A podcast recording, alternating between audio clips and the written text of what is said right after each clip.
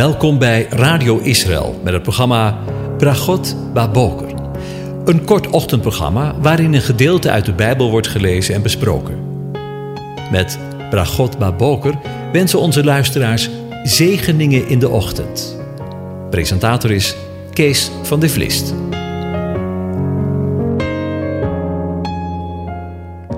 Goedemorgen, Bokatov, beste luisteraars. Vanmorgen denken we opnieuw verder na over Psalm 104. Maar we naderen het einde. Ehm, ik lees de versen 21, 31 tot en met het einde aan je voor. De heerlijkheid van de Heere zij voor eeuwig. Laat de Heere zich verblijden in zijn werken. Aanschouwt hij de aarde, dan beeft hij. Raakt hij de bergen aan, dan roken zij. Ik zal voor de Heere zingen in mijn leven. Ik zal voor mijn God psalmen zingen, mijn leven lang. Mijn overdenking van hem zal aangedaan zijn. Ik zal mij in de Heere verblijden. De zondaars zullen van de aarde verdwijnen. De goddelozen, die zullen er niet meer zijn. Loof de Heere mijn ziel. Halleluja. Tot zover. Over de blijdschap van de Heere gesproken. We zijn aangekomen bij het tekstgedeelte waarin we lezen: Laat de Heere zich verblijden in zijn werken. En ik realiseer me dat ik vreemd genoeg in mijn leven veel gehoord heb oh, en nagedacht heb over de pijn en het verdriet van de Heere. Maar erg weinig tot niets over de blijdschap van de Heere. Misschien ligt dat aan mijn opvoeding, waarin wel gezegd werd dat er in de Bijbel staat geschreven dat Jezus weende, maar niet dat hij lachte hoor. Heeft ook u het verlangen om de Heer steeds beter te leren kennen? En komt ook u erachter dat je Hem eigenlijk nog helemaal niet kent, hoe ouder je wordt? Veel daden en woorden zijn goed bekend. De Bijbel zwijgt er niet over, over zijn innerlijke gevoelens. We hebben daar soms moeite mee om dat met anderen te delen. God echter niet. Hij schrijft daar heel open over. Over zijn verdriet, zijn teleurstellingen, zijn boosheid, maar ook over zijn blijdschap. U hebt misschien net als ik wel eens nagedacht over het verdriet en de diepe emotionele pijn die hij vooral voelde op de weg naar het kruis. En misschien net als ik minder over zijn vreugde. We vinden een paar gedeelten in de schrift die spreken over de vreugde van God en zijn zoon. Wanneer we deze passages lezen, stellen we met verbazing vast dat zijn vreugde inderdaad vaak nauw verbonden is met ons, de zijne, maar ook in het algemeen met de mensen. Vanaf het allereerste begin van de schepping was zijn vreugde bij de mensen. Dit vinden we in Spreuken 8, vers 31. Mijn bron van blijdschap vond ik bij de mensenkinderen. En we mogen Spreuken 8, vers 32, 22 tot en met 31 verstaan als een profetisch woord over de Heer Jezus, de Zoon van God. Hij voelde vreugde in het hebben van voorwerpen voor zijn oneindige liefde, schepselen aan wie hij zijn gedachten kon overbrengen. Helaas gaven en geven deze hem lang geen reden tot vreugde. Ook toen de Heer Jezus op aarde kwam, was het voor hem een trieste aanblik. Zijn volk keerde zich van hem af. Was er nu helemaal geen vreugde meer voor de mens geworden zoon van God? Jazeker, de bron van zijn vreugde toen hij op aarde was, lag vooral in de gemeenschap met zijn vader. Het hart van de Heer verblijdt zich en zijn, zijn ziel verheugt zich, omdat hij voortdurend zijn vader zich voor ogen stelde en omdat zijn vader aan zijn rechterhand was. Hij vond overvloedige blijdschap in de aanwezigheid van de Vader. Zo lezen we in Psalm 16, vers 8 en 11. Het woord van God en zijn gedachten waren voor hem tot vreugde en tot blijdschap in zijn hart. Jeremia 15, vers 16. Het was zijn bijzondere vreugde om de gemeenschap met zijn vader te genieten en hem te dienen. Hieruit putte hij de kracht om de weg van lijden te bewandelen, die vader hem liet gaan. In Psalm 45, vers 8 wordt van de Heer Jezus gezegd: U hebt gerechtigheid lief en haat goddeloosheid. Daarom heeft uw God u gezalfd, o God, met vreugdeolie boven uw metgezellen. En nu komt er iets wonderbaarlijks. Ook wij zijn het voorwerp van zijn vreugde.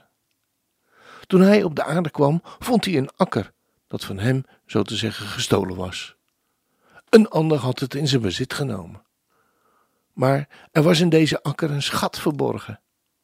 En toen hij deze schat vond, verborgen schat vond, waartoe jij en ik en alle die in hem geloven behoren mogen, vervulde blijdschap zijn hart. Het is ondenkbaar voor ons dat hij zulke blijdschap hebben kan. Hij verkocht zelfs alles wat hij had om de verborgen schat in de akker te bezitten. Matthäus 13, vers 44. Weten wij wel werkelijk wat dat betekent? Hij moest om deze akker te verwerven, het kruis verdragen, sterven. Zegt Hebreeën 12, vers 2. Dat was de aankoopprijs van de akker. Wat heeft de Heer eigenlijk in mij gevonden dat Hij deze prijs betaald heeft? Er zal in de toekomst een bijzondere dag van blijdschap van zijn hart zijn, zegt Hooglied 3, vers 11. Wanneer ook zijn volk hem als de Messias en de rechtvaardige heerser zal erkennen. Dat zal een bijzondere aanblik en een bijzonder ogenblik voor de Heer Jezus zijn. Wanneer zij Hem zullen aanschouwen en wanneer zij Hem vragen: Wat betekenen deze wonden aan uw handen?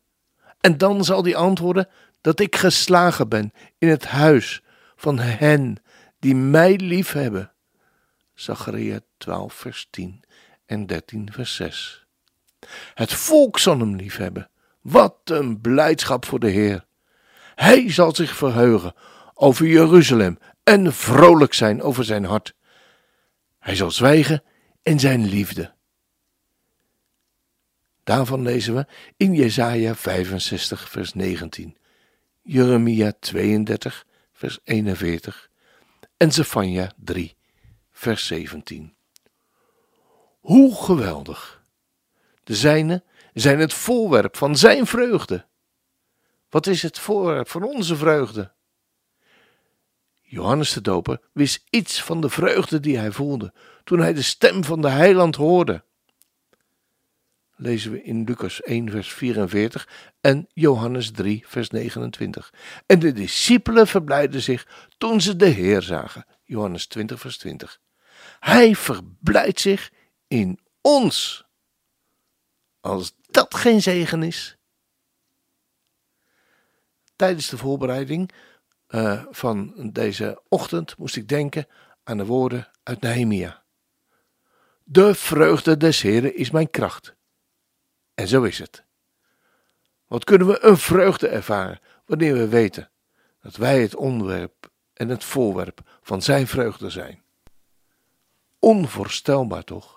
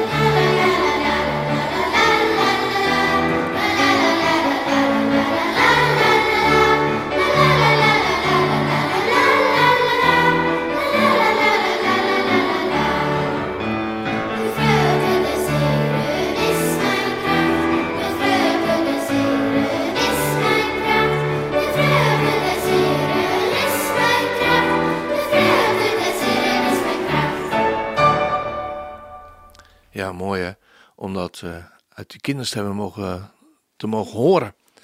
En uh, hoeveel van die kinderstemmen zullen er niet verstommen in uh, hun leven, in de gang van hun leven. Laten we bidden voor die kinderen, dat, ja, dat ze dat hun hele leven met zich meedragen. Dat de vreugde des Heren hun kracht is. En misschien kunnen we zelf toch wel wat leren hè, daarvan. Ja, want wij voelen ons misschien soms vaak moedeloos en ja, op, worden we te neergedrukt door dingen die, uh, die ons ten neerdrukken. Maar laten we vandaag beginnen met de instelling, met het voornemen moet ik zeggen, om uh, de kinderen na te zeggen. De vreugde des Heren, de vreugde van de Heer, is onze kracht. Amen dan eindigen we vandaag weer zoals we gebruikelijk zijn. Met de zegen van de Heer, dat we die vandaag ook mee mogen dragen. De hele dag door. Dat we ons gezegend weten door Hem. Want Hij staat met geopende armen elke dag weer voor ons. Dag en nacht. Is goed voor ons. Ook al begrijpen we er niets van. Ook al missen we de kracht. Want laten we vandaag blijven bedenken. De vreugde van de Heer is mijn kracht. De Heer zegent en hij behoedt je. De Heer doet zijn aangezicht over je lichten en is je genadig. De Heer verheft zijn aangezicht over je en geeft je zijn vrede, zijn shalom. Amen.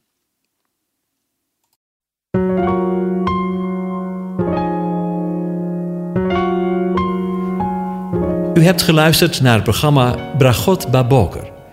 Een kort ochtendprogramma waarin een gedeelte uit de Bijbel wordt gelezen en besproken.